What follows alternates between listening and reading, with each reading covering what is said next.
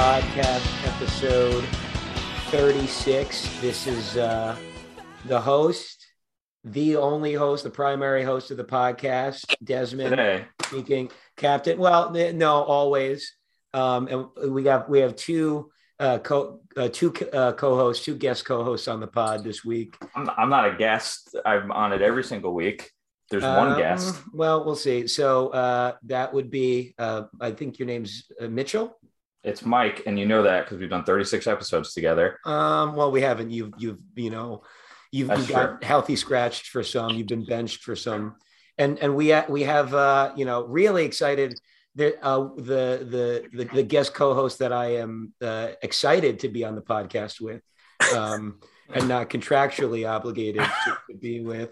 We have uh, Sebastian Paba, the the the front man of Regulate, uh, a a uh, person I played hockey with. Uh, uh, Seb, do you want to uh, do, do you want to? Uh, is there anything I'm I'm leaving out of the mix here? You, you you've done a this awesome Sherwood uh, staple streetwear uh, ad. Is there anything? Yeah, very I- dope.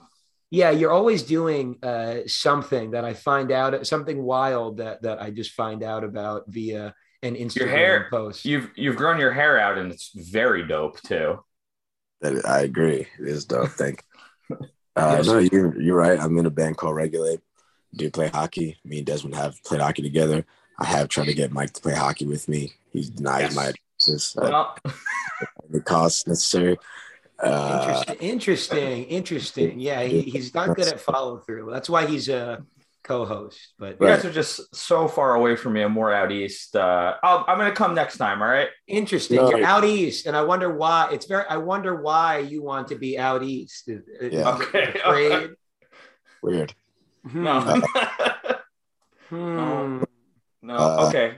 Let's go. Let's go. I see myself an actor as well. Uh, just to give some context to the Sherwood Jeff Staple collab. Um, above all, I fancy myself a New York Islanders hockey club fan. Let's fucking go. Uh, and and and I see in your in your latest Instagram. Oh, sorry. Go ahead. Above everything else in my life, that's what I fancy myself. Yeah, Well- that's that's like the uh that's how we got to know each other. I uh, I don't know how we met exactly, but I know that the first time we've talked in person, it was about the Islanders and it was probably like 2014, 2015. Dark Um, time. Yes. Yeah. It was great. Um yeah, and I I kind of feel like just about every conversation we have is about the Islanders, which is great.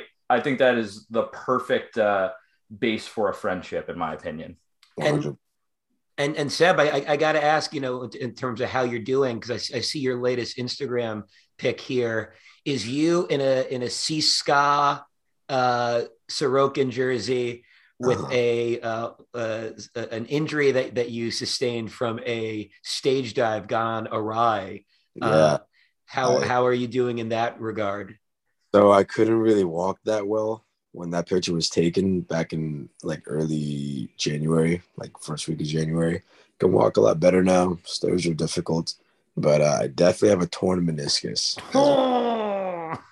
Uh, hurts. Can't really bend my left leg Because of the the because of the meniscus. because the meniscus is Yeah. torn, Yeah.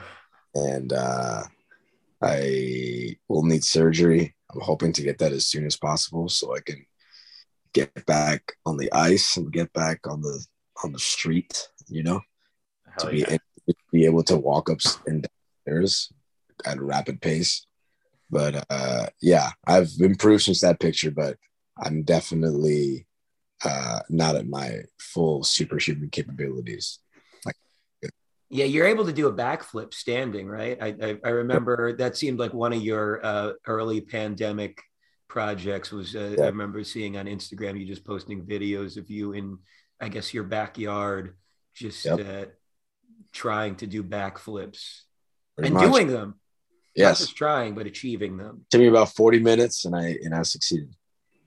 Wow, that's pretty cool. 40 minutes. So it's it's going to be a while until you get back onto the uh, onto the ice. It's going to be a while until the Islanders uh, get back onto the ice. Uh, Yeah, about a week. it's been a while since we've been uh, on the pod.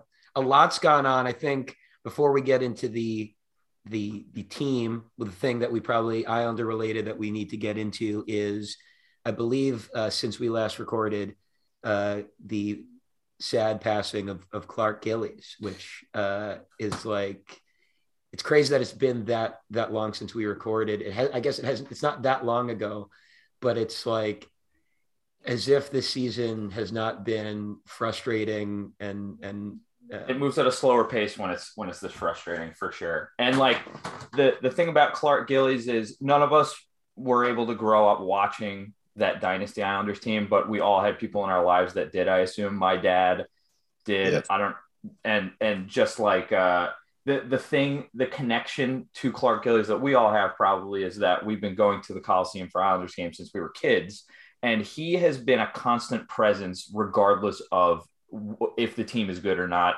or regardless of anything. He's kind of always been there. I've been to a good handful of games where they kind of just show, "Hey, Clark Gillies is here," by the way, because he just loves loves the team, loves to be around the team. Yeah, I, I mean, I I uh, I agree. He's, he's one of the aisles that that would be because you know when I, we I started watching, I think like it was one of the first. It was one of the only fisherman years, but I think that year was the year that he got his jersey raised, or maybe right before it. But it, it he was one of the the the legends that was always there. Like there, I, I know Bossy has had his his comings and goings with the with the organization. Yeah. I know Trottier has had his fallings in and in and out like with with the organization. But Gillies is is a guy that seemingly has, has had been there all the time, and it was especially because the, the concept of like his, his what he brought to the team was kind of the, the mix of of the the grit of of the of the dynasty era and the actual like he he's not he wasn't just a goon you know he, you have the, these fighting uh, clips of him but he was he was able to to keep like he was able to make that line work the way that it yeah. did other other than Mike Bossy, I would say my the Islander that my dad brought up the most was Clark Gillies, and partially it was him asking me to pull up YouTube videos of Clark Gillies fights because he didn't know how to use a computer. Um, my dad never sent a text in his entire life, which is crazy. Um, but uh, he would pull he would have me pull up Clark Gillies fighting videos. And the other thing is that it broke his brain a little bit when it comes to uh, like thinking about hockey the way that it's played in the you know 2000s, really 2010s more than anything, uh, because he would constantly suggest that Matt Martin or Cal Clutterbuck be inserted on that first line like Clark Gillies was. Mm-hmm. And and every time I kind of pushed back on it, he was like, "You don't understand. It works. I've seen it work." And I was like, "Well, I think it's just played a little bit differently, the game, etc., and so forth." And yeah, I, I know that Clark Gillies played on that first line a little bit, and you know he made room for those guys, and that's not exactly how hockey is played today because everyone is so fucking fast, especially those first and second liners in comparison to the fourth liners who are also really fast, but in the context of the rest of the league, maybe not as fast. But either way, Clark Gill is a uh, a constant force in my life growing up. You know, for sure. I, I, Seb, I, I know you've. I, am not sure if, if you want this on the pod or not, but I, I know you've you've worked uh, with the Islanders in various uh, capacities at times. Have you? Have, did you get the chance to ever meet Gillies with with all the times? yeah, I escorted, I escorted him a couple times from uh, like a fan meet and greet before a game. I think he was at one of the first games at the new arena, and uh, you know you take him whenever there's alumni and they're doing like a any type of event thing, like more anything more than just, like hanging out. They um you know they they need like a little separation between them and like mm-hmm. 40 drunk guys go clock i love clock yeah they love it though. Like all the alumni, they're super cool. Like they love it. Like Ed Westfall, he very much so in the thick of it when he's at the games. Um, but yeah, I, have met Clark a couple times. My dad actually has a jersey from the 80s. Um, and he was walking, he was wearing it one day, walking through Eisenhower Park in East Meadow. And he walked past Clark Gillies and he realized and he turned around and he was like, Hey, Clark Gillies, what's up? Uh, can you sign my jersey? And I, I guess one of them had a pen on him, and my dad has a jersey with Clark Gillies' signature on the crest, That's really cool. That that rocks. like Yeah. an old wool hockey jersey. That's pretty dope. Prized possession in our family. That's cool. That's It's- cool. Do you have do you have that thing framed now, or are you just kind of is it you still uh, Honestly- does your dad still wear it? He wears it to games sometimes, and That's cool. stressful. But we probably, probably should get it framed. At some point, There's too Yeah. many. There's too many condiments and and and Yeah. sauces and beers. That Although guy- uh, UBS guy- has more space, so you it's not as much. The Coliseum, you're you- you're asking for a, a beer Yeah. a beer spillage or a nacho cheese uh, situation. my dad likes sausage and peppers too much to be wearing that jersey. Ooh, that's that's the ri- that's that's about as risky, especially if he puts a condiment on it. So you have the you have the grease, uh, you you have the the toppings, and mm, uh, you know, I, I, it's with with Gillies the the the thing. I'll close. It's like what I liked about uh, you know, as we've all said, Gillies was before our our births even. Um, Yeah. But it's it's uh like the way the only like you know like specific story that comes to mind um, with with Gilly is like from my personal experience is that that first um, Tavares team that made the playoffs in that lockout shortened year. I remember the organization was super excited, and like the night after they clinched, they had a, a- an away game against like the Flyers, and they had a watching party at uh, the Paramount, and they had uh, they had Gillies was the alumni guy that they that they had to like come and and like rev up the crowd and get interviewed at intermission and or like during TV timeouts. And they when they bring him out, you have like the like the, the on the screen behind him, they they played like a Gillies highlight reel. And the the highlight reel, of course, is uh it's it's it's has some goals of his, but has a lot of fights, and he is just absolutely fucking tanked. Clearly, like he's tanked as shit, and he just like is he's looking behind himself at at the montage of him like breaking people's like faces, and then like everyone's going crazy, and then he just starts. The video's still going on, but then he just starts like flexing. He just starts flexing in front of this video like package of him beating the shit out of people. And he's just eating it up. People are going crazy. And it's just like yeah man that's clark gillies like a real like uh, a heart and soul pride of the islanders type type guy. Yeah. and like there was such, there was such a fun feeling in that room. Because also you got the sense for how many fucking milan Jurcina, uh mark eaton uh You know, oh my god, you know how how many uh, Mark Lawrence, uh, Jamie Heward New York Islander games that that that Clark Gillies has been know, to. has been to that you know there no one is having a good time. Uh like but he's still trying to be there and and, and be a good supporter. It was nice. And I, I just think that uh clark is a guy that i'm glad to see. And the fact i mean i wasn't at the the the beer the the the beer game Oh, yeah. against the bruins. Beal uh christian beal uh 300 iq militia member was at that game. And just watching videos of that is just like that's, That's a cool. guy he he always he always went he he always went into the corners uh, for the fan base in every in every way. And, and he also was proud to do it. Um yeah he's a real uh through thick and thin fuck you the islanders rock guy no Yeah. matter what the islanders rock. And and uh but you know i i so rest in peace rest in power to clark gillies um and uh you know I, I guess to segue to the the islanders since then since our last episode uh which got delayed in part uh Oh. because of mike and, wow and smart decision Well, by you me guys Uh, are frozen for me. oh we are um, i can still i can can you still hear us Mm, what do I do? hmm. Okay, we're, I'm good now. yeah okay so so uh you know Just it- kidding. we might as uh, we might just see because sometimes we think it, it it glitches, but it it in, in the like master, it's okay. It's been fine for me. Um, Yes. but Uh, uh, Here's the chat.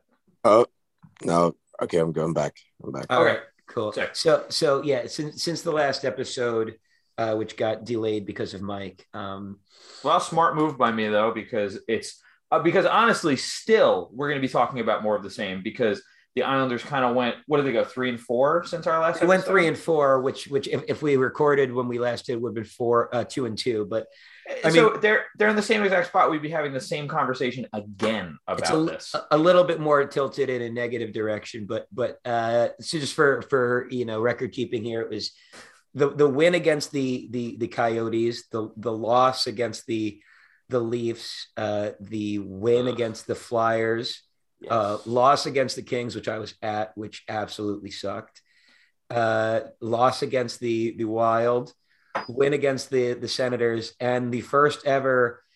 They were, they were the recipient of the first ever uh, Seattle Kraken shutout, uh, which led to a three and four record. Um, rough, rough sledding. I guess the the the the, the brief, uh, just uh, I guess maybe last like Clark Gillies thing. Very beautiful. The the Clark Gillies like kind of uh, rose leaving memorial setup that they've had for the Isles uh, Hall of Fame in the uh, concourse of, of UBS. Um, it was it was super frustrating that they came out the way they did against the the Leafs, but um, dude. That would have been such a big W. You know what I mean?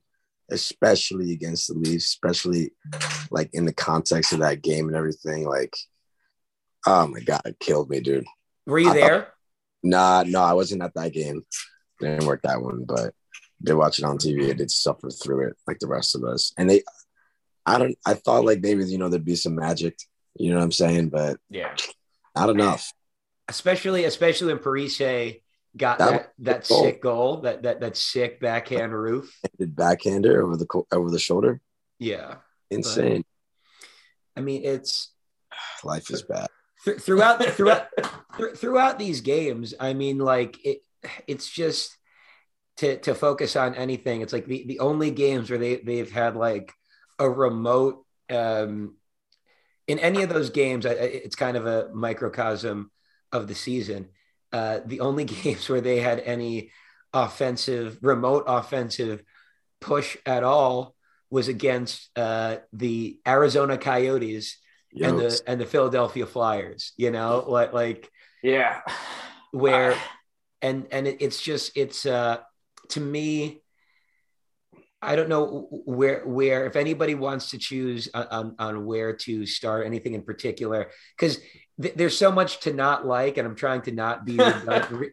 there's so much to not like and i'm trying to not be redundant in context of the too many aisles podcast right.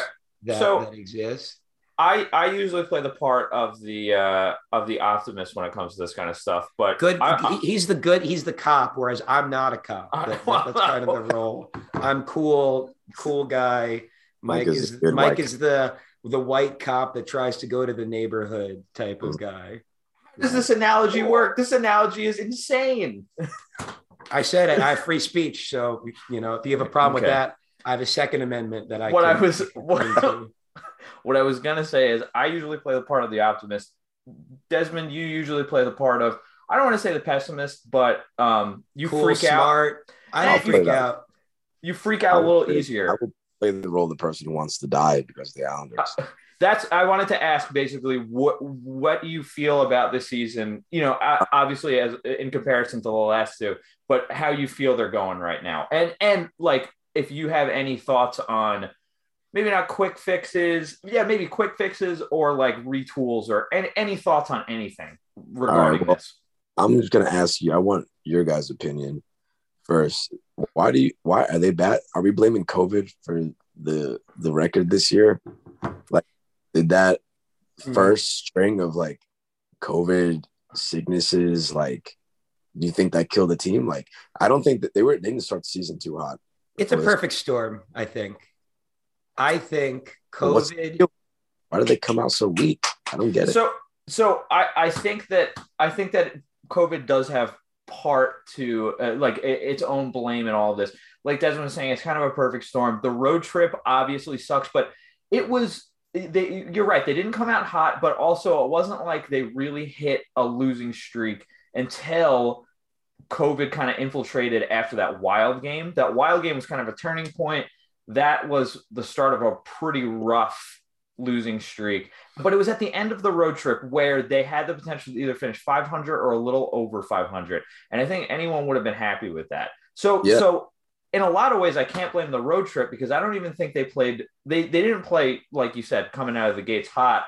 But I don't think they they fumbled it on the road trip until COVID hit them, and then obviously COVID hit them. No games postponed. They have to play with half an AHL roster, and then injuries to fucking Pulock to Palmieri, who I know is uh, is off to a rough start, but doesn't help. He stinks. Guy needs to cut his fucking eyebrows. That's how we. Uh, You're weighing him down. For real. So so, so yeah, I, I kind of think that COVID is a little bit to blame. Injury, obviously, all teams have to fight through injuries, and it's it's a go-to excuse for. But you know, you know, Ryan Pulock is in in the eyes of someone like in the uh, you know some people, Pete Judge in specific says that Ryan Pulock's the best player on this team, which I don't know if I necessarily agree with, but he is he is adamant that Ryan Pulock is the number one best Islander on the team. Um, I trust Pete's opinion a lot when it comes to hockey. Maybe he sees something that we don't. Yeah. But I don't know about. I think there's another guy that plays the same position as Ryan Pulock that's a little better. I agree with you. I, I couldn't, and and that's no slight against Ryan Pulock. I just think that it's just that Andy Greene is so good. yes. I I will take no Greene slander. He's been Andy Greene is a rock. Um, but either way, I I think that COVID started it, and then it is a, a you know just like a domino effect of things. But you know, it, it, it's hard to like we can we can talk about that and justify that amongst ourselves. They probably will, you know, they're probably justifying it amongst themselves in the room. So and and for me, I, I think I think part of the the issue is uh it's also that the Lou Lou Lou whiffed Lou, Lou whiffed uh, in places that that he uh, the places that that he uh, whiffed on, like the the left defenseman, um, ha- has hurt more than they thought it would, and the the the conversation about scoring, I I can understand to some extent that they didn't bring in a score, but they they did. Like to me, they did, and and and they and they retained scores. The problem is under a mix of underperformances, and I think Trotz not uh, not necessarily moving. The, I think uh, Lou not giving Trotz all the pieces that he should have, and some of the pieces that that um, he had haven't been what they what they you know were uh, expected to be. Like when when the Islanders re-signed Palmieri, my thought was, all right, cool. I wasn't, I didn't love it. I liked it, but my, my thought was, all right, he better be 30 goal. Like he, th- he better be a 30 goal Kyle Palmieri. He better, him and him and Anders Lee better be just eating up uh, power play, power play goals like crazy. Um, and, uh, and, you know, the, the pieces that, and people like pieces that were retained, like Beauvillier, you know, one of the, one of the, the expectations and hopes was Beauvillier was going to become a like 25-ish goal guy. And and he just doesn't he doesn't execute. I mean you know we're talking about we're talking about the the macro of this season and also like specifically what, what's happened since last episode. Right now so the islanders also just for record keeping islanders are 16 17 6 uh, at the break with uh Mick, which puts them 17 points out. Um and it's like I also think another part of, of the, the picture here is being 500 at less than halfway through the season or being just a game under 500 NHL 500 usually wouldn't feel as daunting as it is this season where everybody that's good in the east is fucking like really good a machine yeah. and every team that is bad is the Montreal Canadiens or or or like Philadelphia Flyers or Buffalo Sabres. Like the yeah. Islanders feel like I, I, I, think so. The Islanders have this like they, they have a, a hill that is again it almost kind of mirrors that that beginning. They came home even with the the injuries and COVID starting to take hold at the end of and and the weird flow of that road trip being so long that they had periods where they were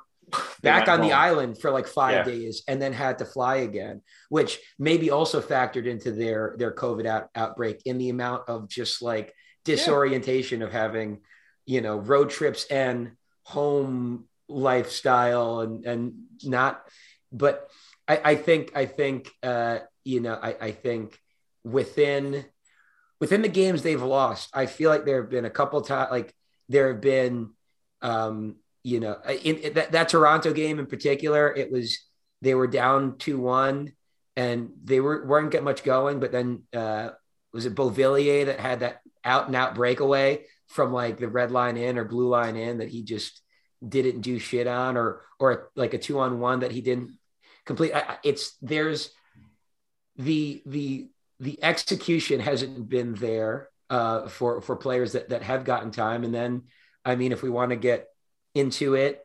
The allotment hasn't been great. That that's manifested in you still have Chara and Greene playing every game. Uh, and I don't think Chara has been as bad as he's been. No. To but... start to start the season, it was rough, and then I, you know, and then people take hold of that thought, and it's forever going to be Chara sucks. He's the worst player on the team. Uh, uh, you know, everything he does is, uh, I should say, everything he does is bad. Chara sucks. Everything he does is bad, which is, it's not true. And I think, I, I, think he's the worst player. I think he's the worst player on the team for sure. In um, context, in context, really? his responsibility. I think, I think, I think, I Matt, I, Matt, know, I think man. Matt Martin's, I think Matt Martin's worse, but Matt Martin doesn't get trusted as much as as Zdeno Chara does. That's a good point. Matt Martin does suck. he's his, his skating has definitely uh, taken a it's bit unreal. of a it's unreal. I yo, for real, I should not be better this better at skating than Matt Martin. Yeah, you're you're absolutely and I, right. And I am, dude. It scares me. and like frightens me. And yeah. they like they removed like a bone in his like ankle or something. like it's just like I just fucking did they did, did, they sign the contract last year or before last year? Are they like is before this like, before? Yeah, okay. it was before. Okay. It was before. And he and and honestly, the last two deep runs they've not they've gone, you know, they've gone on. He's been good, and that's yeah. why he got the contract, and that's why Kyle Palmieri got his contract because oh, guess what? When people were forming the playoffs, that's when they get paid. Yeah. So and, and, yeah. Yeah, yeah. So, so no, and uh, so basically, what you're saying about Chara, yeah, maybe, maybe. I, no, I don't think he's the worst player on the team, and and I don't think that he's been necessarily bad, but you know, is is not going to play a perfect 60 minutes, especially at the age that he's at. You know, a perfect, I shouldn't say 60, but you know, a perfect uh however, however long that Trotz puts him on the ice. Um, and, and I know that like the big uh in terms of allotment, like and and on on on that same note, Chara, I think that Andy Greene is a rock. I I I don't think I've seen Andy Greene play a bad game as an Islander. Swear to God. I every time it, like he makes good, quick decisions there's a couple little, you know, there's a, little fluffs here and there. No one's perfect. I, I've never seen a perfect hockey player before, but I've got no complaints about Andy Greene at all. And, and I'd love to have him back next year as a seventh defenseman. Would love it, actually. He is, he, for a guy that's been that solid, I, I would love to have him back. Um, and then I know that the big, uh, you know, uh, the kind of a big talking point about the the allotment issue is Oliver Wahlstrom not playing as you know as much as people think that he should. But I also kind of I I err on the side of trusting the people who are paid millions of dollars to develop these players and like I trust Barry Trotz as a coach and as a guy who who probably knows how to handle someone like Oliver Wahlstrom. And I this goes back to what I what I say about every coach in the league. If you, I, I, I always say this: if you go on, if you go on Twitter and you look at the team post the starting lineup for whatever game, any team, uh, and look through the replies, there's always going to be a few people that are like, "Why is this idiot starting? You know, X over X. He doesn't like to play." the young guys. It's it's kind of just how hockey is played, and and when you're younger, you get a shorter leash. And and Oliver Wahlstrom, who hasn't been great lately, and I have I have a I have a jersey of his. I would love for him to to be playing more and for him to be playing great. But he he hasn't been. He has been he's been scoring goals, but you know, uh, I know that, and I know that's a big part of the game. But I, I kind of trust the the development process for him. How old is he? Twenty three. Uh, or 20, I think 22. Okay, great. He's 22. He's wow. going to be really good. He's going to be really good in a couple of years. And I think that it's going to part partly be to do with it's going to partly be because of what uh, uh how he's being handled and like disciplined to a certain extent. Like I don't know. I I'm I fully err on the side of of siding with uh, Barry Trotz there. I hope I just hope they keep uh, Wahlstrom in on the team. You know what I mean? I'm so afraid of them losing him and some other guys because Wahlstrom is not even close to being a fully realized um, yeah. player because we all know he has potential. Like, like he went on like a few, like I think the first full season he had we had with the team, or maybe when he got called up wasn't a full mm-hmm. season. He had a bunch of goals and he looked really good, and he's got arguably the best shot on the team. Oh, by far, by like, far, right? Yeah. Mm-hmm. So he has the best know, shot man. on this team, I think, like literally in in my Islanders have had over the years, they've had guys that are like they have had guys that are finishers, but they haven't had a guy like him that can station stationary from the tops of the circles easily just just yeah. rip rip from from distance score uh with with relative ease. I mean, to your point, I worry that, um, and to push back on Mike a bit uh, on his wrong opinion. Um, yeah, well, I well, um, I'm talking. Excuse me. Uh, uh, it's. Uh, I just think, like, I get. I, I agree that I don't think I understand why Trotz is doing what he's doing, in part because, like, I think I think there are different things people are, are annoyed that that that he gets treated differently than than vets, which which I I agree. I, I think that that's fucked up. But I also think part of why he's treated the way he is is that he has he has a higher expectation and he has not the way I put it, like the way I've been thinking about it, he has not yet achieved with consistency the ability of uh like to be given, I think, a little bit more leash. And the comparison is like because everyone talks about you want him with Barzal, and I get that. I get that. I get that mm-hmm. stylistically. Mm-hmm. But the flip of that is like Barzal has uh, proven over time that that his skills out uh, outperform his fuck ups, uh, and and he, he's executed. Um, and what's different with Wahlstrom over Barzal in in in that like in that mindset is that Wahlstrom, his game is is finishing, right? His game is is is scoring. Yeah. And yet, yes, he does do that. But I also think as and and he's he's their second highest goal scorer, right? That, that's great. The, the, the I guess the issue still is though is that um, I can understand where where Barry's come from. just from watching. You know, his scoring is what it is, and he's had this that like what 13 that that goal that he had against the uh against the the wild was his first in 13 games you know right. like and he's had how many times have the islanders had their their setup uh uh on the power play where they do get him the puck and he fucking fires it like yeah. a, a million feet wide and it, and it clears the zone and then couple that with these like nonchalant giveaways in in in the in the neutral zone and and the defensive zone, I can understand where Trotz has come from. Because to me, I bet you if if three or four of those those misses that he had in the in that 13 game span, if those go in, maybe there's a little bit more of oh, a, yeah. but so so I get where Trotz is coming from there. But at the same time, to what, what Seb is talking about, I think Trotz needs to loosen up a bit about about this because like I thought the fucking comment, the way he downplayed Wahlstrom's diving effort to get that goal was what that definitely crossed the line. So that mixed with the getting picked ninth in the shootout, uh, like we said last episode.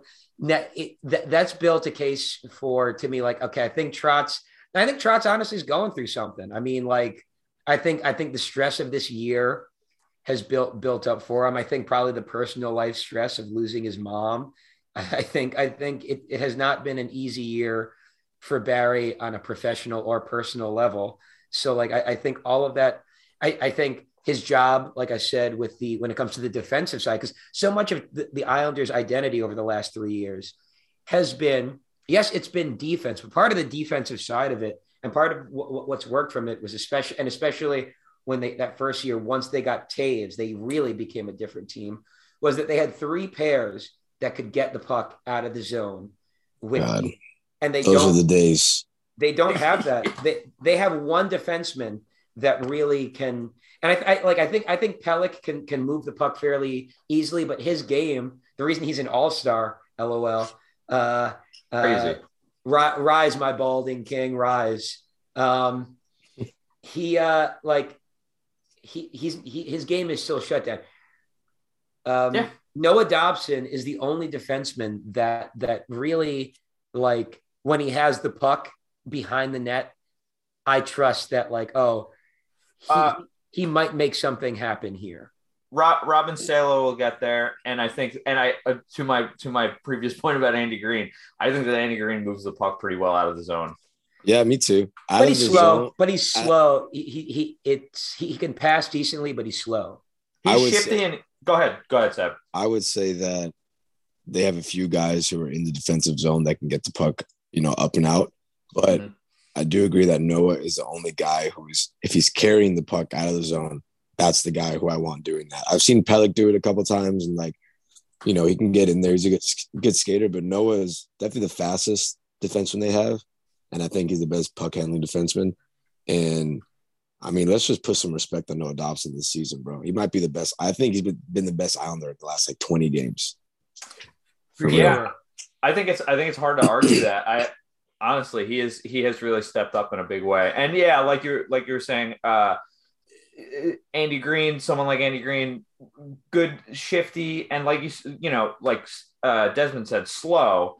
So it's like, yeah, he can get the puck out of the zone, but like you said, skating the puck out of the zone, Noah Dobson is kind of the only Islander that I trust.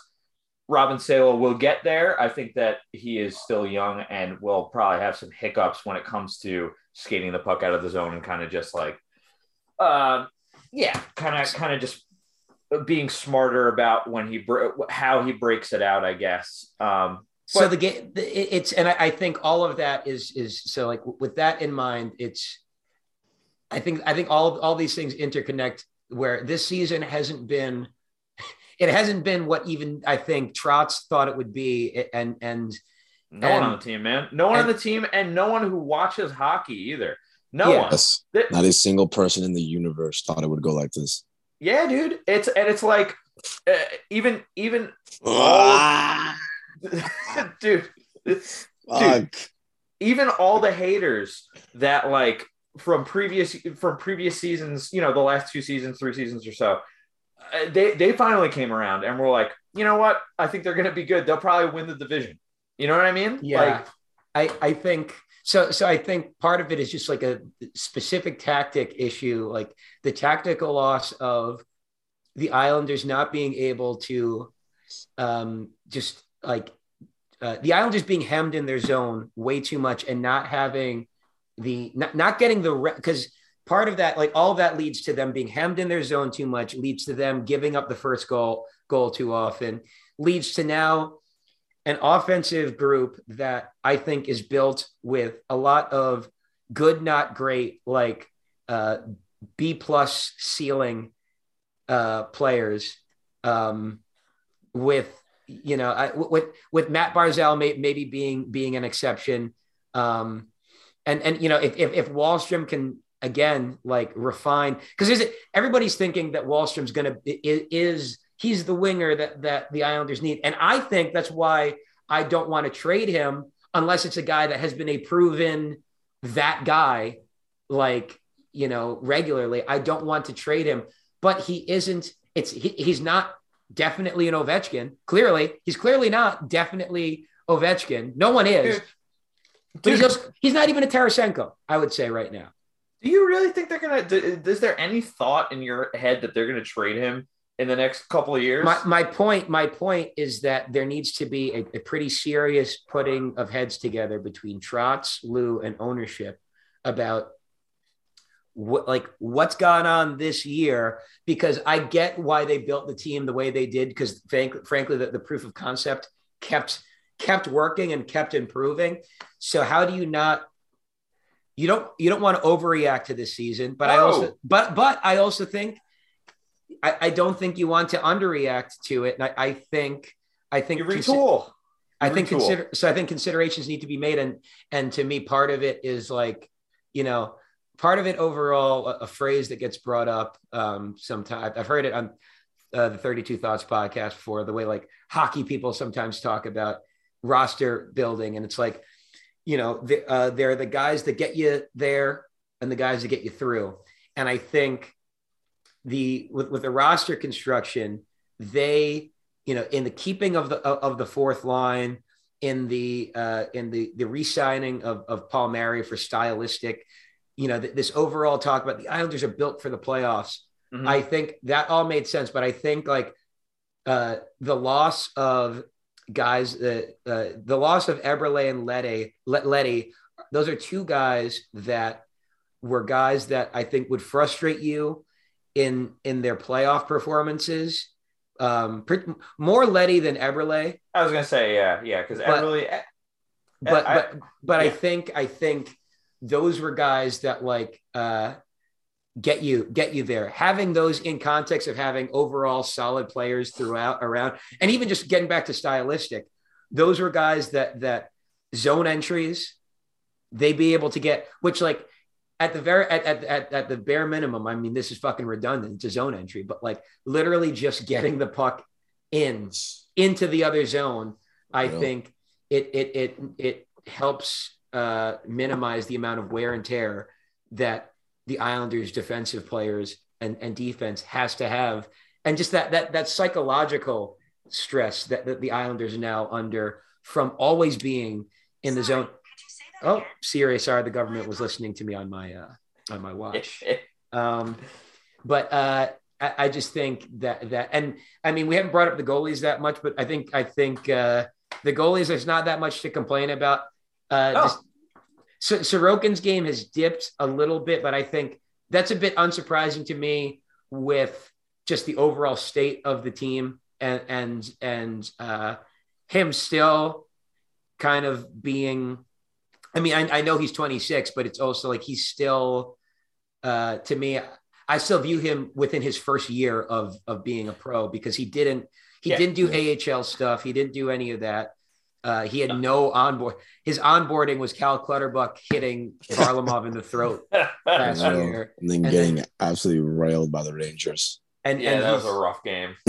but but then building himself up. And I so I think you know I'm uh, Varlamov like Varlamov has let in his softies. That fucking Kings game was fucking brutal being there. But like overall, he's not No, he isn't he isn't the problem to me when when fucking absolutely not. Because when, when if you- Anthony Beauvillier is is you know only scoring against the the the Montreal Canadiens and and uh and Coyotes and etc. Yeah, that's that's what it, that's what it comes down to, right? Varlamov, uh, Sorokin certainly isn't the problem, and he's going to build and, and get better and better. Varlamov isn't the problem either, because if you kind of average out in his last, I don't know how many starts, five, six starts, he's let up, you know, an average of less than two goals a start. You know what I mean? Yeah. Uh, so he should probably win more than half of those, right? But he's he hasn't, yeah, because the team should be scoring. They need to be scoring three goals when when your goalie lets in one to two. Th- Yeah. that- that's how you win games. I- I- Beauvillier sucks. Well, That guy's that guy's a fucking fraud, man. I've been I've been in his corner for so long, ever since he joined the team. Like ever since you know he came to the Islanders, he's been like you know an everyday player.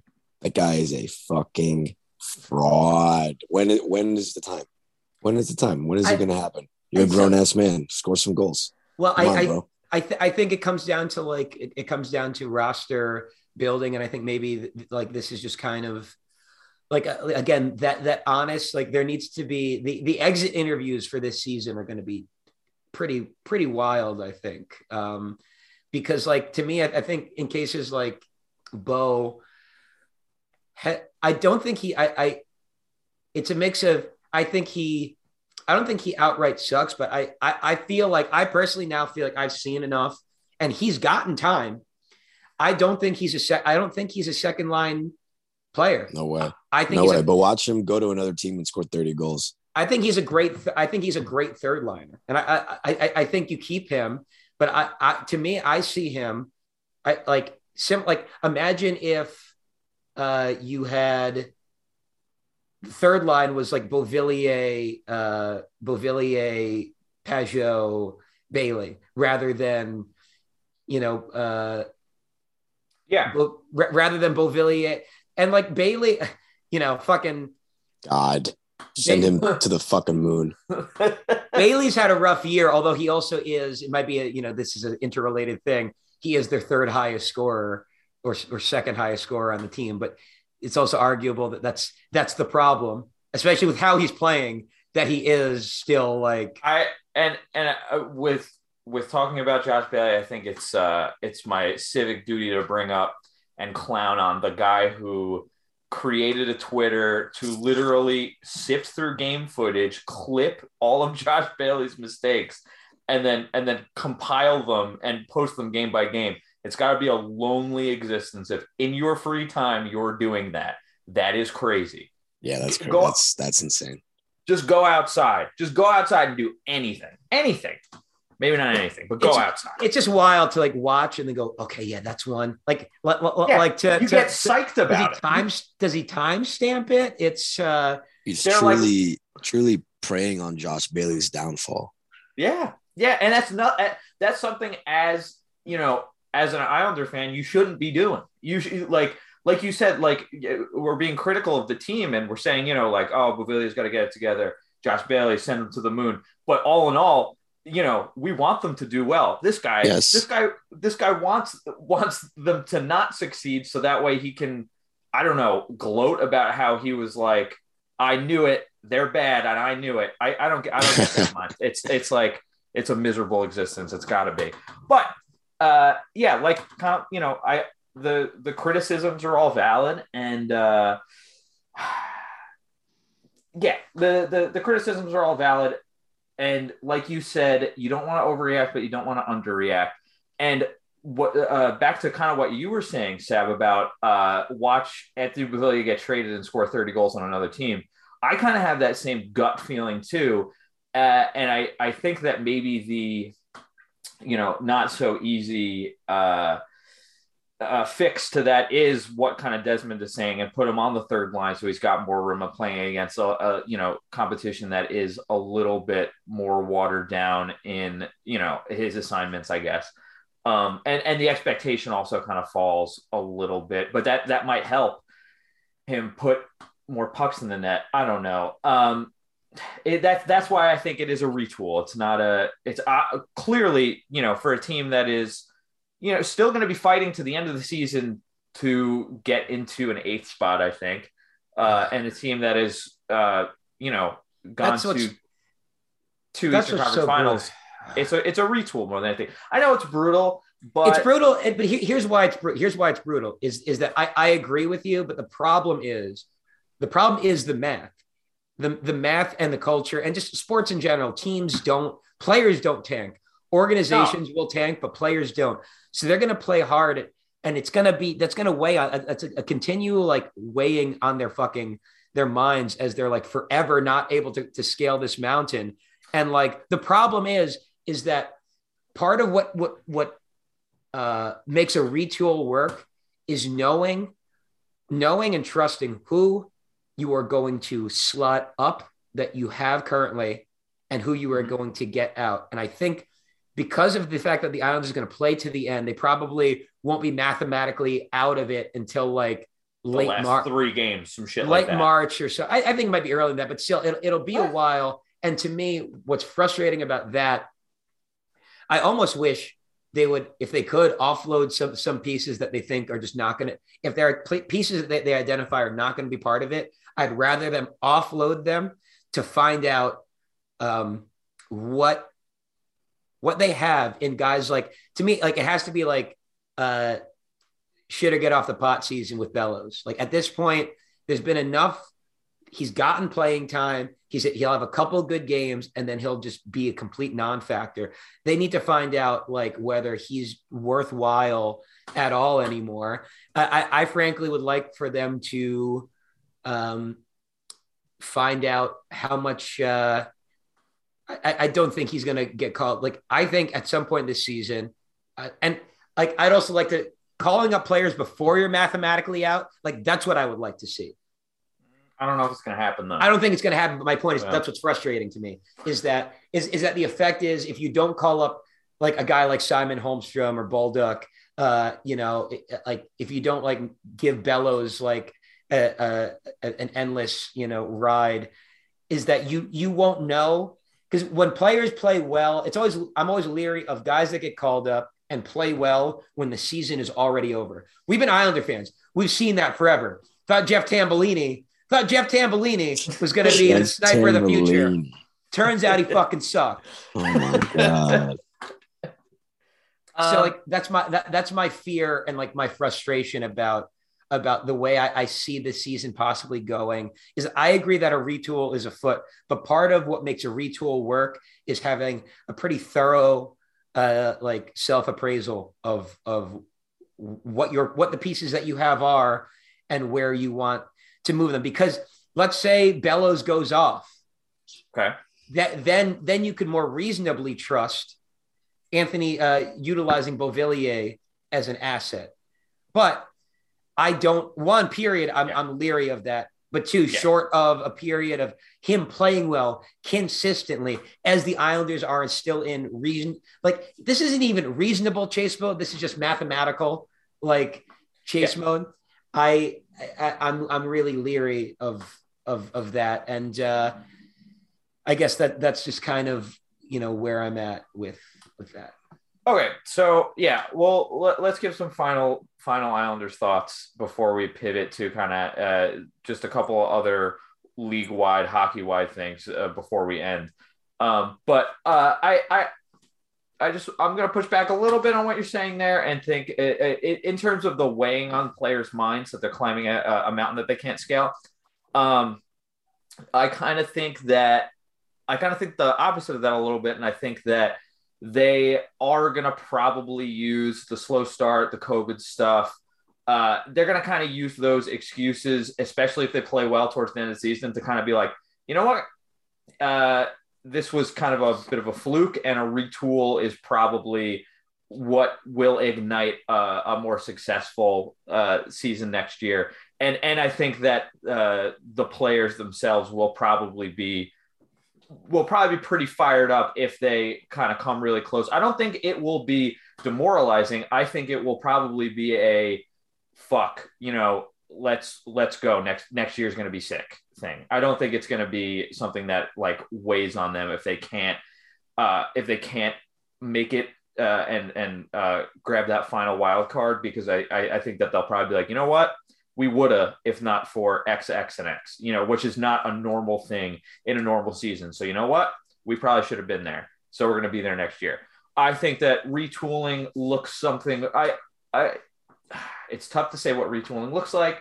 Um, and it's funny. I've I've been wanting to talk a little bit about Zach Parise uh, the entire episode uh, because he is a guy that I see people being like, "Well, you trade Zach, you trade, you know, whoever people on one years, whatever. And in my head, I'm like, I don't want them to trade Zach Parise. I kind of want Zach Parise to stay along for the ride and then sign another one year next year with the Islanders, uh, uh, with the mindset of like maybe he's a new fourth liner. You know, maybe he takes Matt Martin's spot on the fourth line. Um, and I, I, I kind of, and he maybe he sees this season as a bit of a fluke because I like the way that he plays and I like his his presence on the team. He rocks, dude. He he gives it his all. And I know that he hasn't been, you know, producing, but I think that that's going to change a little bit because he's doing all the all the little things right. Um Yeah, uh, but you know that's obviously not the a big picture retool thing, but it is a little something. You know, uh, pivoting to having resigning someone like Zach Parise, putting him on the fourth line, and then yeah, you have to you have to kind of you have to kind of make a, a little bit of a swing with someone like uh, a Beauvillier or something like that, but obviously get something back in return that makes sense, or sign a UFA, which I know is a is a fucking usually a bad thing.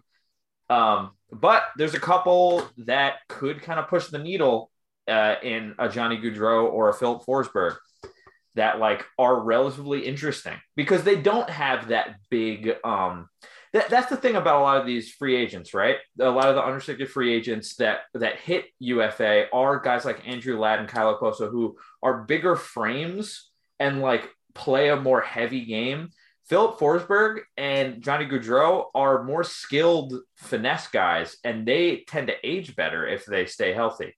So taking a swing at someone like that as a UFA is something that I mind a little bit less than taking a swing at, you know, someone who is, you know, on the wrong side of 30 or the wrong side of his late 20s, I should say, um, who is a, a bit more of a physical presence, but also pots goals. Um, so I don't know. We'll see. Uh, I'm I'm curious to see how it all plays out, but I don't think you hit the panic button. You hit the retool button and see how next year goes. Or and and here's the other thing too. I'm not fucking. I I know that it's a long shot, but I I wouldn't I wouldn't bet my house on the Islanders missing the playoffs this year. I wouldn't You're, bet my house on it. You are such a fucking Desmond. Desmond. Oh my god! Okay. If someone, if if I had, if all I had to my name, if let's say I had one thousand dollars to my name, you are state propaganda. If if I had one thousand dollars and that's all I had, and I just and someone was like, "You give me that one thousand dollars, I'll give you two thousand back when the Islanders missed the playoffs this year."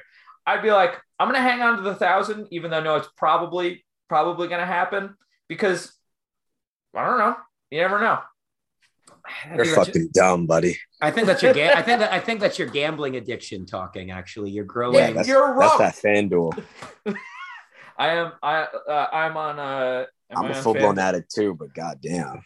I'm so, on DraftKings. I'm on DraftKings stuff. And before, I, dude, dude, I was betting on tennis the other day. Won hundred bucks on tennis the other day. But before Six, we transition out of this, uh, and that's you're psychotic. You're bet you're okay. betting on tennis.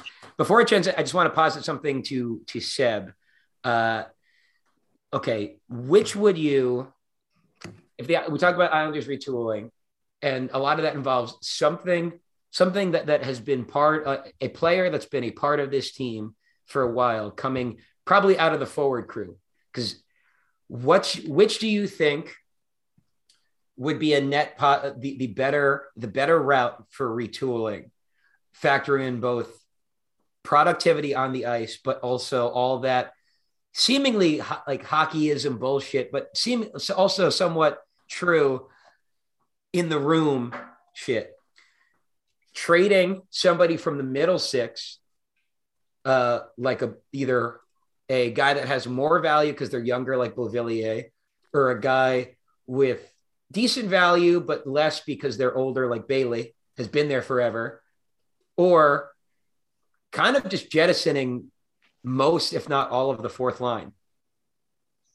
Uh, get rid of Beauvillier. I think I don't think the rest of the league knows that he's as big of a fraud as I do.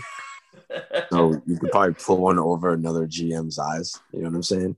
Peter Chiarelli is uh, Peter Chiarelli is in the uh, in in the finalists to uh, be the GM of the Blackhawks. So let's go. I see. I see what you're doing here, Seb. Yeah, you know, I think Beauvillier definitely has the most value. Like I said, people think he's good at hockey, and he is.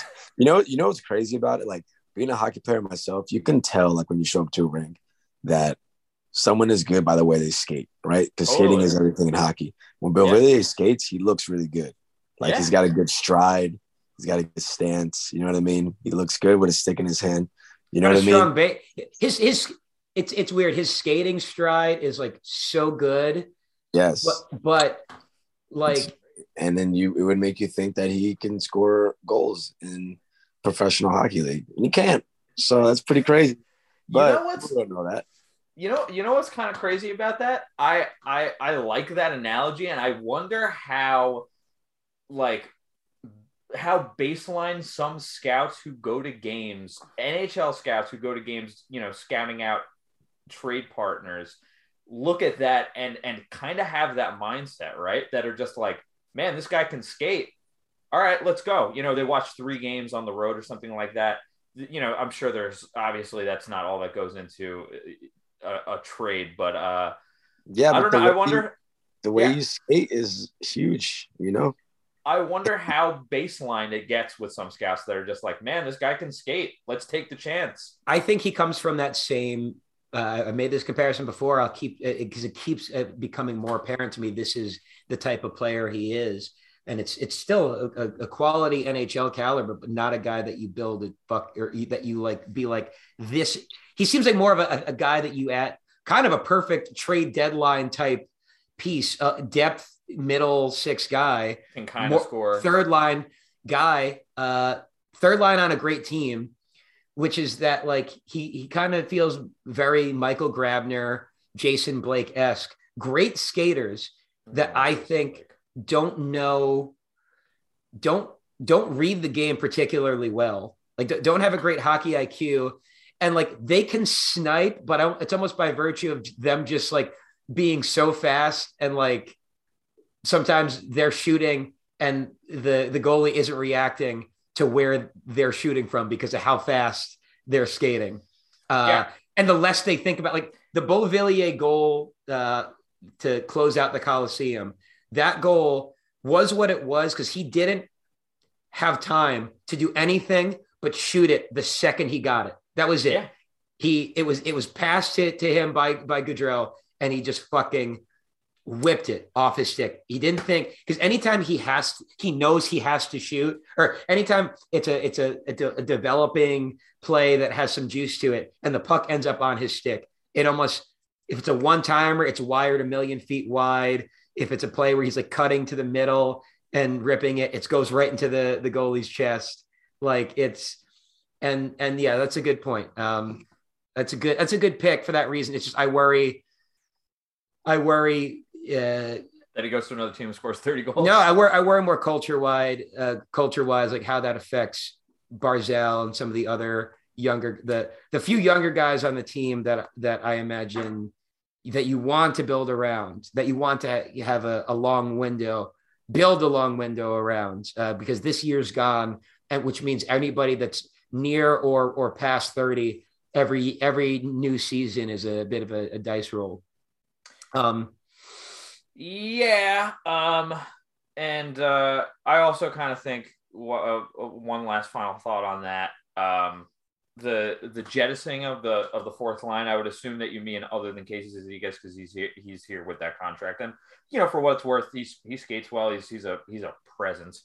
Um, I think he hasn't had a good year. I, I also think he, No. he'd, he'd have a tradable contract if you wanted, if you want, like even even with the length, I could see, maybe I could see, but I mean, I, I think all of that's on the table because coming back with a Czarnik, uh, uh, Parise, Johnston fourth line to me is is fine. But You, I wonder if Cal Clutterbuck resigns. I don't think you. I, I think he he would get too much money. I also think some team could very much would overpay for him at the deadline. Sure, but he probably likes being an Brian Islander. Burke. You're talking Brian. You tell me Brian Burke wouldn't wouldn't be all over that. Cal Clutterbuck, Pittsburgh Penguin. Wow. But um, yeah. So I we we we've gone a little long, but I I, I wanted I, I still think Yeah. we should we should give as much time to this as we need because one of Let's- the many things that that Yeah. has happened since we last recorded was uh the huge uh Jacob Panetta Jordan Subban uh racial gesture uh controversy the which happened days after the AHL's uh, uh, uh, Boko Imama uh, uh, incident, where where Boko Imama was the the recipient of of a uh, overt uh, racial gesture that that that yielded a I think thirty game suspension. Was it He probably yeah, and in the in the in the AHL? that looks light.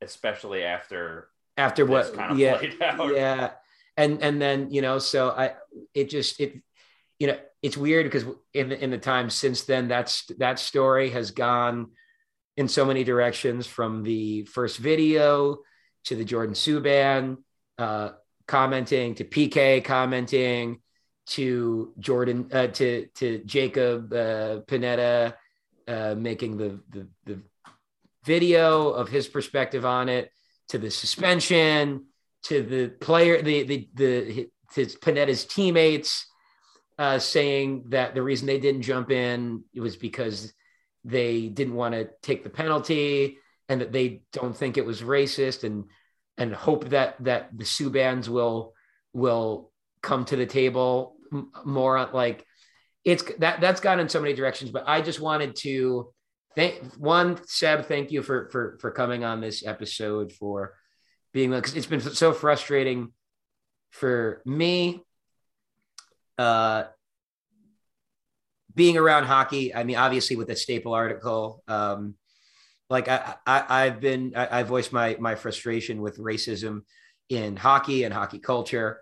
Um, and, and it, but it's also been frustrating with podcast, hockey podcasts talking about this. And it just, it, it, it just, and hockey, Twitter, everything, everything about this, the hockey world is always, it just constantly part of why these issues permeate.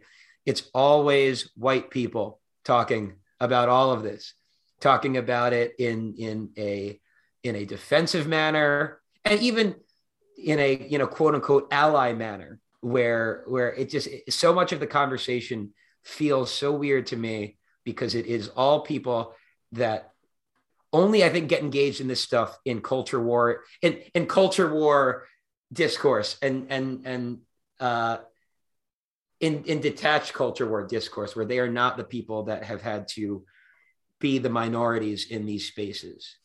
And it's been super frustrating to to just experience. So I, i'm th- seb thank you for being part of it. And also uh, you know we had this be later on the episode. We, we discussed right before going on whether we wanted this before or after but it's been super another fr- frustrating part for me is that uh, marginalized voices in hockey only get to talk really when whatever their culture is is is is aggrieved and then they get to then hockey brings them up. And so now it's this it it almost like reinforces this like um victim for lack of a better word like a victimhood constant framing where like we don't get to be we we get like you know we should also get to be the shit posters you know what i'm saying so that's yeah. why, you know, I'm glad that that's why we wanted to have the hockey bullshit conversation before we got to the more serious stuff because it's super frustrating when you only get to talk in some serious, uh, you know, dark terms. But I, I, I wanted to to you know bring that up, and I, I don't know how you know um, i guess i wanted to let you kind of speak on any of any of uh, any of that. This year has been horrible with that. Um, i mean it's been horrible with that not just this year but uh, the the the way this has become more um, mainstream to talk about the more like aggravating honestly it's been to talk about. But it feels like if it's being talked about i'd want people that have most experienced it to speak on it yeah, I mean it's pretty crazy because like three of us are like real hockey fans, and then like we keep up with what's going on in hockey, like outside of the NHL to a certain degree. I'm sure varying degrees. Um, so like something like this is not that crazy to hear about um, in hockey. Usually though, it's coming from like I don't know, like Russia or somewhere crazy, Eastern Europe. You know what I mean? So for it to happen here, especially to like someone who's a part of like a very prominent hockey family like the Subbans. You know what I mean? Mm-hmm. It's like I think it's I think in a way, like if there's any positives to take away from this, um, and I think there are several positives to take away from it. One of them is that since it is happening to a Subban brother, and it is happening in the U.S., um, and it is happening to players who like, you know, at one point will end up in the AHL, NHL, whatever. It's more in like North American hockey fans' faces. You know what I mean? Because you can scroll over a Twitter article about some dude in you know, the Ukraine or Estonia, you know, doing a monkey gesture. But like you you read this happened to Jordan's like PK's brother. You know what I mean? Yeah. It's a bigger deal to people and like it sucks that, that like a name is what would make people care more, but that's just, you know, fact of the matter. Um yeah, and Desmond, I've never thought of it like that where you were saying that like, you know, people of color minorities don't really get to talk about hockey a lot unless it is in some like serious tone or like um in like a oh hockey saved my life type of way like the thing that bauer is doing which i think is really cool. Like i'm in no way shape or form trying to take away from that. But again like i don't know like how often do you see just like you know hockey players of color just be like yeah i uh come from a different part of the world than Europe, and I like hockey, and this is a funny thing that I'm doing. You know what I mean? It's kind of rare, unfortunately. Uh, as someone who's played hockey since I'm 10 years old, and I still, you know, actively play a lot before, at least before the injury. Um, it's always been kind of like when I was younger, nothing outside of like a couple dumb things kids would say about like them never seeing like a black hockey player or a you know Latin hockey player before, it was like like when kids say stuff like that, they mean it. You know what I mean? And like it made me feel weird at the time. But thinking back, it's like these kids are saying that because they legitimately had never played with someone of color before. You know what I mean? And if anything, that's just an issue. That's not them, you know, trying to be jerks to me as a kid. You know what I mean? Um, but as I've gotten older, you know, you definitely hear things in locker rooms that, you know, an open skate at Bethpage Rank on a Monday. And I mean, not for nothing, play hockey with a lot of cops, a lot of cops. You know what I mean? Dude, yeah. A lot of uh, yeah. you know, we're, we're, you know, we're from Long Island, bro. Like cop, everybody has a cop in their family. Everybody knows a cop. You know what I'm saying? And cops love hockey and they play it a lot. And yeah. um, I I will say like I haven't had any like one-on-one face-to-face interactions with any of these guys where they've said anything outright offensive to me. But you know, you can hear jokes that they make that aren't even racially charged that would give you the thought that like yeah if i wasn't here they would be saying some crazy shit right now probably. And i don't like that feeling and it makes me uncomfortable. And generally like walking so like i recently started playing um I, I, do like a open hockey thing on tuesdays at long beach rink right? And a friend of mine it's like an invite only type of thing. So a friend of mine invited me so i went and i was nervous because it's i knew i was going to be walking into a brand new locker room with a bunch of brand new white old dudes. And that shit makes me nervous man. Like they're not expect like when they hear that someone else is coming they're expecting another like middle-aged or like you know like former d2 hockey player kid walking into the doors. And then it's a i don't know kind of racially ambiguous but definitely not white guy with long curly hair you know what i mean whose name is sebastian paba and it makes me nervous because I'm like, I don't know what these guys are gonna be like. I, Like, what are they gonna talk about? Like, what is their energy? And like, we, I don't have to say this, but hockey is like the culture around it sucks. Hockey culture sucks. Barstool sucks. I listen to Spit and Chicklets for the interviews, but they suck. You know what I mean? Like, me too, dude. I don't know. It it just sucks. So it's honestly like it makes me nervous to walk into a locker room, a new one at least with new people. But I will say my Tuesday night crew, they've all proven to me, or at least shown me that they're great guys. I don't get any feeling that if I wasn't in the room, they'd be saying some wild shit. You know what I mean? For a bunch of like middle-aged white dudes who play hockey, they're all right in my book. Um, as far as I know, no cops, so that's pretty dope. And uh, you know, if any of you guys are listening to this, what's up? Um, but yeah, the um, the thing with Jordan and I don't even know the other guys. Panetta, Manetta. Panetta. Yeah. Who cares? Um, I I kept up with it to a certain point, but then I just like, you know, I just let it be. Like I haven't like I didn't even know that his teammates were saying that they didn't get involved, so they didn't take a penalty. That's insane. And you know what's crazy is I believe them, which sucks. You know what I mean? I don't want to believe that, but it I I think so with regards I thank you for for sharing. I I I relate to I mean frankly, I have I have come and gone on many hockey teams over the years uh, because of uh, uh,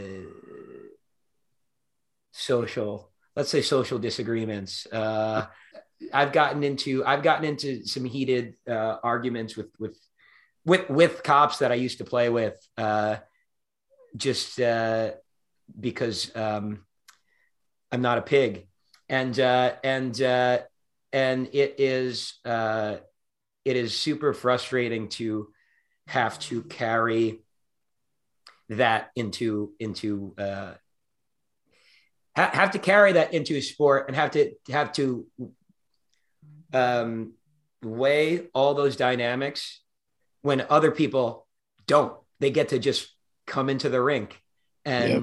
that's it. And that that that is a that to me that complication and that complexity uh, the the issues themselves permeate, in in my opinion, because it is so uh, dealing with it is so gate kept uh, and and so disregarded institutionally in hockey. You don't have programmatic efforts of the people that are that are stakeholders and power brokers in hockey to functionally care about it. Where like okay, with, with in context of the Panetta Subban um, controversy is that okay?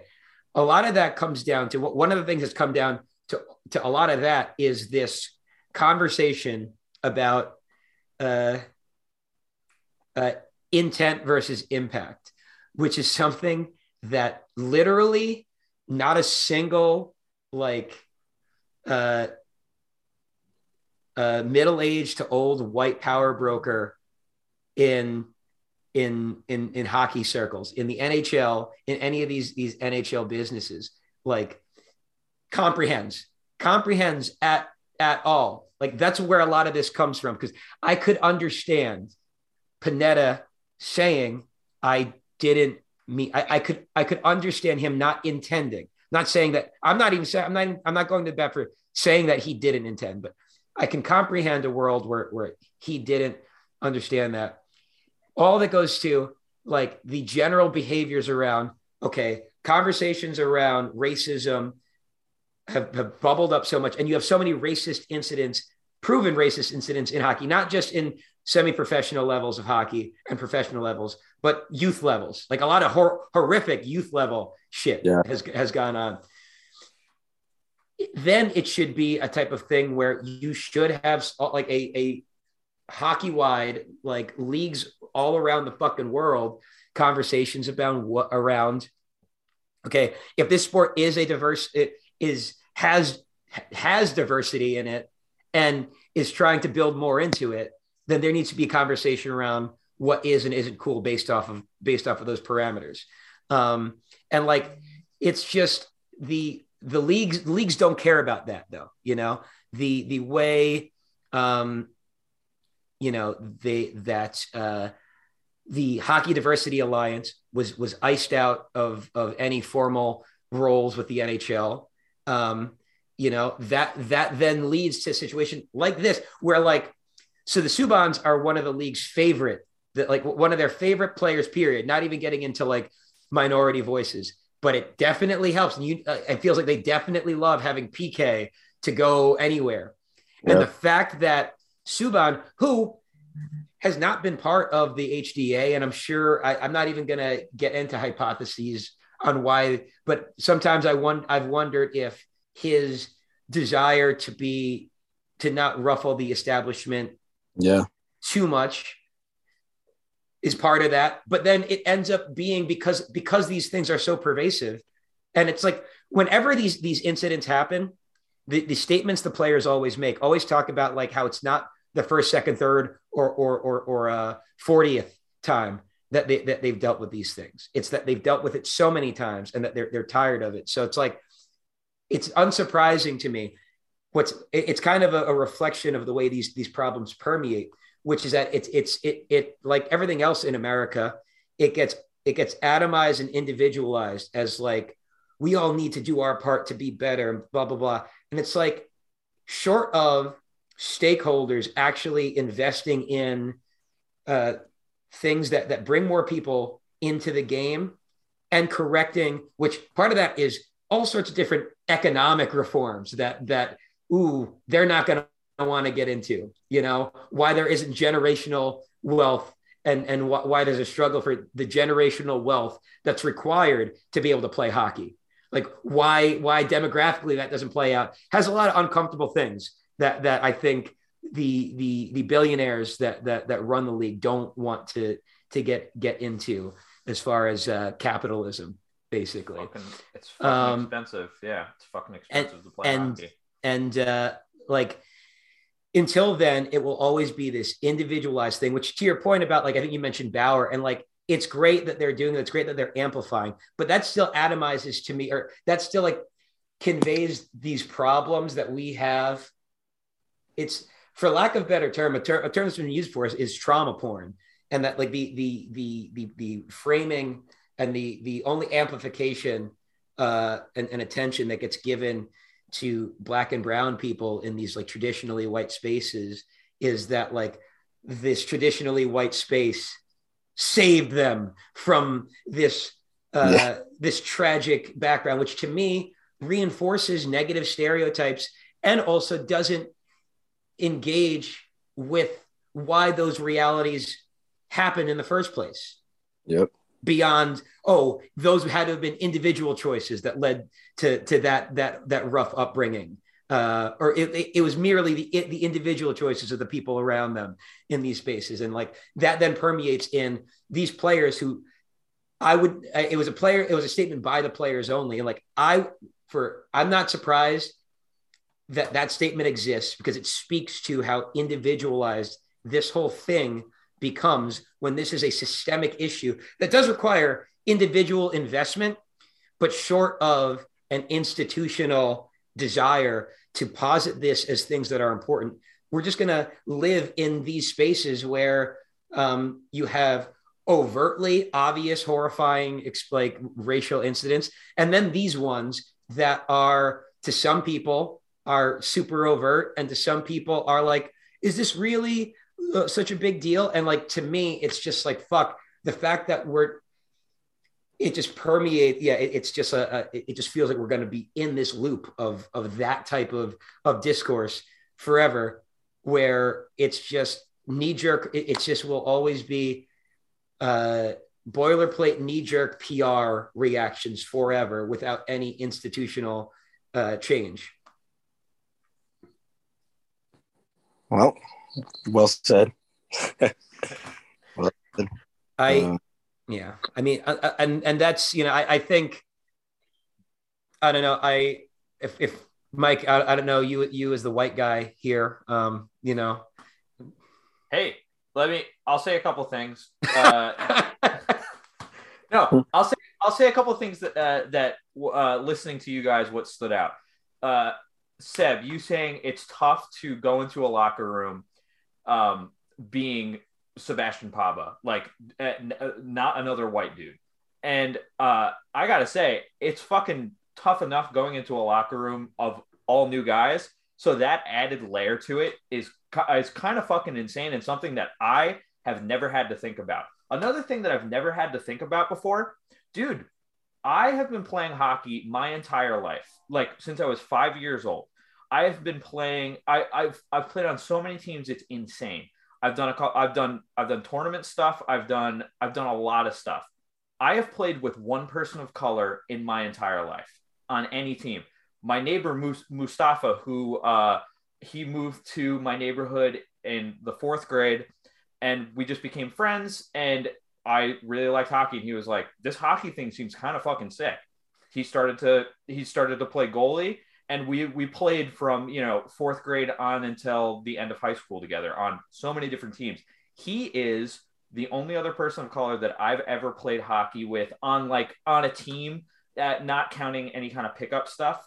Mm. Um, and honestly, this is something that I have thought about even even when I was younger. Some of the shit that he had to deal with was kind of fucking insane because he was from Bangladesh and very much so like uh, he didn't have an accent uh, of any kind, like kind of just just spoke like he was from New York.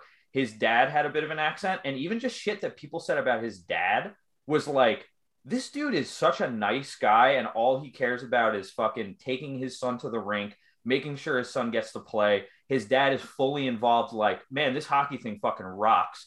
And hearing some of the shit that, like, just for him being enthusiastic and like being vocal during games, and like our teammates on the bench, like imitating imitating accents and shit like that like even at the age where i didn't know how horrible all of that like really was in the grand scheme of things even i was like this feels like weird to be making fun of a guy for being psyched about hockey right? Kind of kind of fucking weird.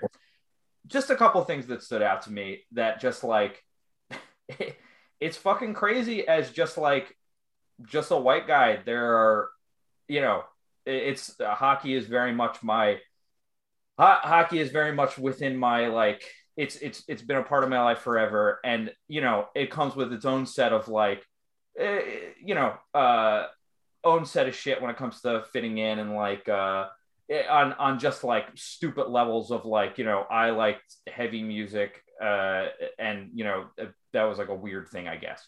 And and that was like the extent of my like oh man you know it's it's going to be weird to be with this new group of guys. Just so many other layers to shit that like never really had to think about before. Just you know, that's yeah. that's my two cents about it, really. Thank you. And yeah. for for as many like, excuse me, as for as many as like like shitty things that players of color have to deal with, there are like that is one way or another is breeding like resources and groups to make it like I don't know, like take lessen the blow, I guess, and to kind of normalize people of color playing hockey. Like I was at the Islander game the other day, and there's there they, they did like a little piece. I think between the, the I think it was during the second submission, um, where they were talking about this. Excuse me, I think it was just like a a group of kids from Long Island who were it was mostly girls, girls of color, um, just getting into hockey and getting into sports and stuff like that. And they did a little piece about them and they were talking and like, you know, it was very like they're kids. So it was very much so like, you know, hockey's for everybody and, you know, very like kid stuff. But like to hear kids say that, to be so far ahead of people that we probably grew up playing with, you know, it means a lot. And especially as someone who has a little sister who is getting into hockey, that's huge. You know what I mean? And like it really, it really does matter for young people to see that, for girls to see that, for any kid of color, for any kid to see that. You know what I mean? Like you gotta instill that shit into somebody when they're young. You know what I mean? Or else they're gonna end up on the wrong side of it. So it's cool. Like the Islanders made some patches, like Black History Month patches. I went and got, I, I picked some up. Um, honestly, that game, I think it was the first of February. It was the um, the Ottawa game. Uh, I've never seen more black people at a hockey game in my life. Honestly, it was awesome. And I, I think that they invited like 43 Oak people, like that, like uh, okay, yeah, yeah. They invited them. They did a whole piece on them. That was honestly like beautiful. They highlighted this one player and his father, and you know the black family. And at one point, the dad said, He's like, you know, we're a hockey family. We're a black hockey family. And that's crazy to hear. And the shit was yeah. honestly, that shit made me cry, dog. Like in in the fucking UBS arena, just straight up like crying a little bit. But it was amazing. Like they had um the they invited the school choir from Uniondale to come to the game. Uniondale, predominantly black town, you know, grew up right next to it. Um, they were just a bunch of black people in there, and it was awesome. Like it was really cool. I'm glad. I'm sure it was a lot of those people's first time seeing a hockey game in person, and whether or not they leave, you know, going to Google Jeff Tambellini and Oleg Kvasha, or they never watch hockey again. I know they had a great time, and I think it meant a lot for them to be included um, in a hockey game on the first day of you know February, Black History Month, whatever. Um, and it was really cool. And they had they showed a little thing after the segment about the young girls getting into hockey, um, about black girl hockey. Oh, Um, yeah. It's Yeah. like a big group, and I'm in Facebook group, the Black Girl Hockey. I took a picture of it. I posted it in the Facebook group, and people were really hyped to see that on the jumbotron at a professional hockey game. You know what I mean? So Yeah. for every like loser Jacob Panetta and like weirdo like Russian guy and like fans that throw bananas at hockey players, there is a Black Girl Hockey insane. 43 Oak, and there is like, you know, Uniondale High School choir at the hockey game on the Jumbotron being excited. You know what I mean? Like these things always seem to breed like positives, you know what I mean? And people of color, black people were resilient and like, you know, you throw all the bananas you want, but like there's still the Subbans are still gonna be one of the most famous and well liked hockey families of all time. You know what I mean? We still got Jarome Iginla, still one of the best hockey players of all time. We got fucking that kid on the Kings, Byfield. Oh, Byfield? yeah. Quinton He's a- Byfield, yeah. but he scored like his first two goals against the Islanders the other night. Fuck Yeah, my he life. is. He's still dope. He's still dope. You know what I mean? Dude, Um, fucking fucking Anthony Duclair for all of the quote unquote character issues that he's had for you know. Talk about guys rise that the Islanders fucking missed out on. When, when he when he was he, he was he's been like on the trading block like three times in the fucking Trotz era, and like each time what- I've been like, I think this would be good. would have fit in so well. Yep, dude, he is he's killing it in Florida, and he's one of the only he. You know, I I'm not a big Panthers guy. I, but for what it's worth, when they're on and he's playing, it's fucking sick. He's a really good fucking player. He's on my fa- It's it's great. It's great uh, to hear hear uh, about how many how many black people were at that game. Seb's just because you and I have, have mentioned before that there are so few Islander fans of color that when we are at the same game, even we, we never text each other. We just find each other at some point when we're walking around the concourse because uh, No, you just know. something happen something something changes in your peripheral vision There's a blip. uh, there's a blip there's something that that's that's that's sticking out a little bit from everything else It's Yeah. like in uh, it's like in Inception when the dream people realize that someone who's not dream, you know, who's not like simulation is there, and they just all turn. I just see Desmond. we never say we never say anything one of whoever sees the other one first just kind of stops and stares and then we find each other Uh, we know. um, Uh, but let, let me say something though about like the black girl hockey thing. Like, um, I've been seeing. I, I follow a couple players on Instagram who play in the the, women's hockey league. mhm. there's one player who plays for the Toronto team. She was posting, she posted a quote. Um, that said, if you if you see it, you can be it. And like I think that's like such a simple thing to say, but it's so true. And I can tell you from experience, the whole reason I'm into hockey, care about it, play it, I care about it at all, even know what it is, is because I was at the EB Games in 2002 or 2003. And I was walking around. My mom said she'd buy me a new video game. And I said, okay, let's go. And that's the year oh it was 03 but you know the games come out like at the end of the year before. It might have been 02 i don't know 02 and the 02 beginning 03 anyway we're walking and uh Iginla is on the cover of nhl 03 and i was like what the hell? This guy is the same color as me. That's crazy. And i thought the jersey like the flames jersey was cool and the Right. horse I play NFL and like NBA games all the time, like FIFA, but let me get whatever NHL 2003 is. And I really caught my eye because it was like a dude that just looked like me. And then I found that his first name was Jarome. That's insane. It's a very black name. And I thought that was dope. And I, my, you know, my mom bought me that game. Turns out to be one of the best hockey video games ever, I think. Highly regarded as so. That's the one that has sweetness on the the soundtrack has like Sweetness. sweetness, has gob it has uh or no, It's got- Got Queens of the Stone Age on there too. That's cool. Uh, it, ha- it has one by one right by Foo Fighters I think, yeah. Uh, I think it does. Yeah, but yeah, and no. but that's that's that's all it took for me to just be literally on I'm on this podcast because I saw drum cover of NHL 2003. you know, This is like Fox. Saw that and I was You gotta like, tell you gotta tell your mom thank you for thank you for "Girl, for, honestly, for buying me that game. It, it it brought me to being on a podcast that might have seven listeners. That's true, but you know what? It also brought me to have a really cool job with the team that I would live and die for. You know, it brought me uh, one of when I met my I was into hockey and I would just watch whatever was on TV. So I would watch a lot of like Devils, Rangers games. You know what I mean? Sure. Yeah. It wasn't, it wasn't, and this is when I still lived in Brooklyn. It wasn't until I lived on Long Island with my with my stepdad, my dad Steve. He was a he's a diehard Islander fan. That I was like, okay, the, I have a team now. For a while, it was just like I like this Martin Brodeur guy because apparently I, he seems pretty good. And at the Scholastic Book Fair one year, there was just a Martin Brodeur, Brodeur poster, and I bought that. I was supposed to buy a book, but I bought a Brodeur poster instead, much to the Cool. chagrin of my dad when he found out later.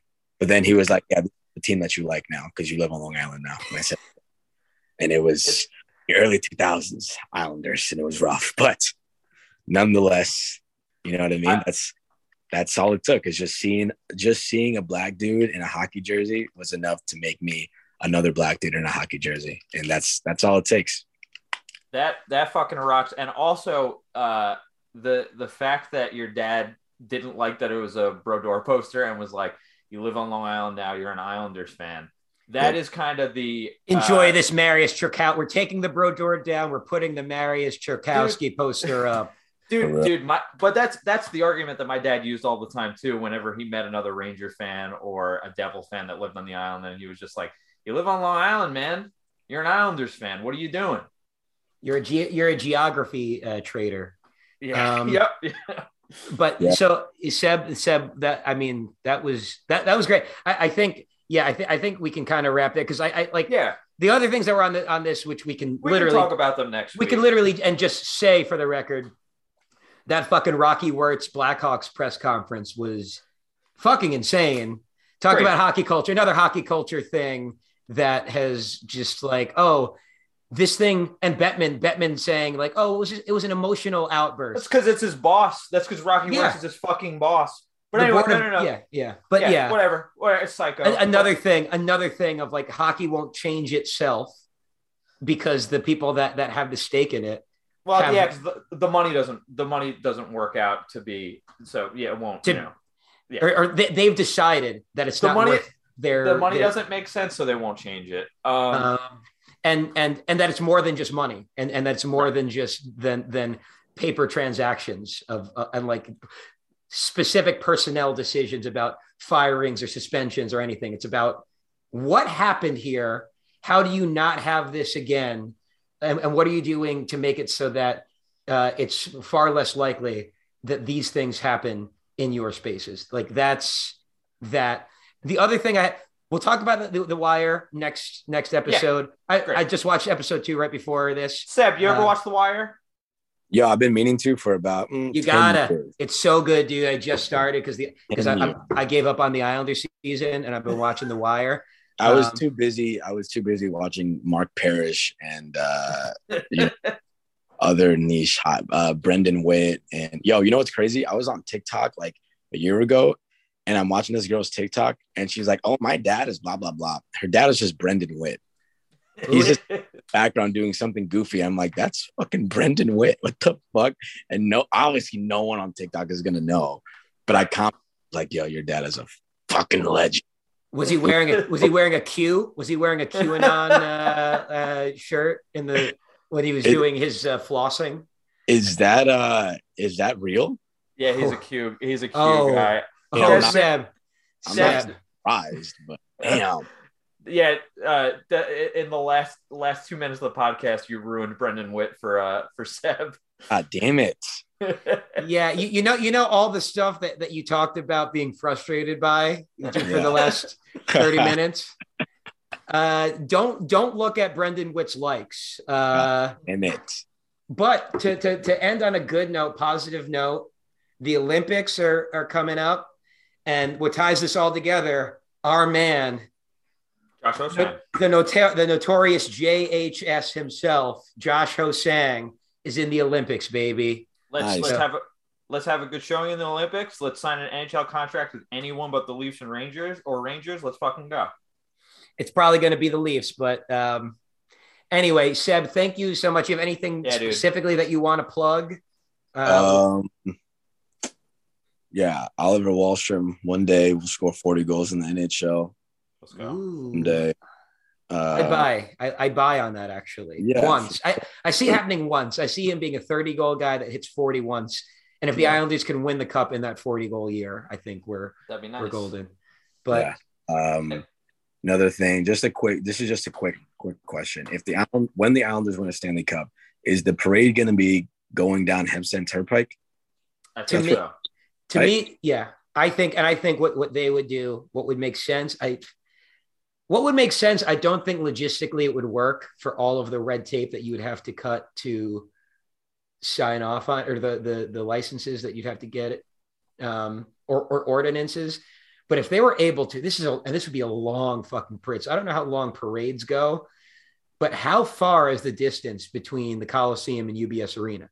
Because they share Oh, Hem- that'd be dope. they share Hempstead Turnpike, but I could see that being exhausting. Of like, Jesus, this is like way too, like way too long. Like I, I'll, I'll Between- go, the towns in between the two arenas are way too not white for Islander fans to want to go to a parade there. So they might have to go east, my brother. oh yeah, well, if, if if it's routed, it just along Long Island's redlining, Yes. like like problems. Like it's just you can see the real estate discrimination in how the Islander Yeah. parade, just, just despite it being along the same the same main road, they go around in very particular ways. yeah, yeah, Uh, yeah. If for what it's worth, you said if, but you mean when the Islanders win. I mean when? I mean when? I mean when? Let's I- go. Yo, for real. Any like time I like some hardcore kid asked me to do a zine, and they're like, "Anything you want to say?" I'm like, "Yeah, the New York Islanders are going to win a Stanley Cup in the next five years." I really believe it. I do too. I think that I this really core is going to win a cup. I believe. This I, is I, just- me too. This is just like a bad year. Like Golden State Warriors last year, dog shit season, right? Yeah. And Yeah. This and that dog shit season. It- you know what I mean? Now they're back to their normal ways. I think next year, the Islanders on the up and up really can't get worse. I mean, it can get worse, but it really can't get worse in my eyes. I You know think what it's all. I think it's all about that. I, I think the biggest thing is, is filling filling the hole on the second the second pair. Because to me, uh, to me, it's just about. It's funny. So we we were rapping and now we're back into the, the weeds on it. But I, I I'm, just- try- I'm trying to I'm trying to end it on a good note. They're gonna Yeah, win let's the end- no, Let's do yeah, it. Let's do I- it. all right, End fine, on- fuckers. They, yes, they're going to win a cup. This core is going to win a cup in the next five years. And Sebastian, uh, we'd love to have you on again at some point. Um, this was great. And I think this will be our longest episode. And usually when it gets long, I start to get anxious. I I loved every second of this. This was great. I, yeah, pre- I appreciate you guys having me on. this was Yeah. great. Let's go Islanders. Let's, go, go the Islanders. Wire. Yeah. Yeah. Yeah. How, All how right. I, or HBO? Yeah. HBO. Uh, start the wire. You're going to fucking love it. It's unbelievable. All right, I'm I'm I'm gonna do my best to start it. Oh, I- Right, finish this. I pressed yeah. stop recording. I'm not sure, Mike. You didn't. Uh, that's fine. Yeah. No, I didn't. I didn't. All right. So we'll end it. We'll end But- it. All right. Th- this was great.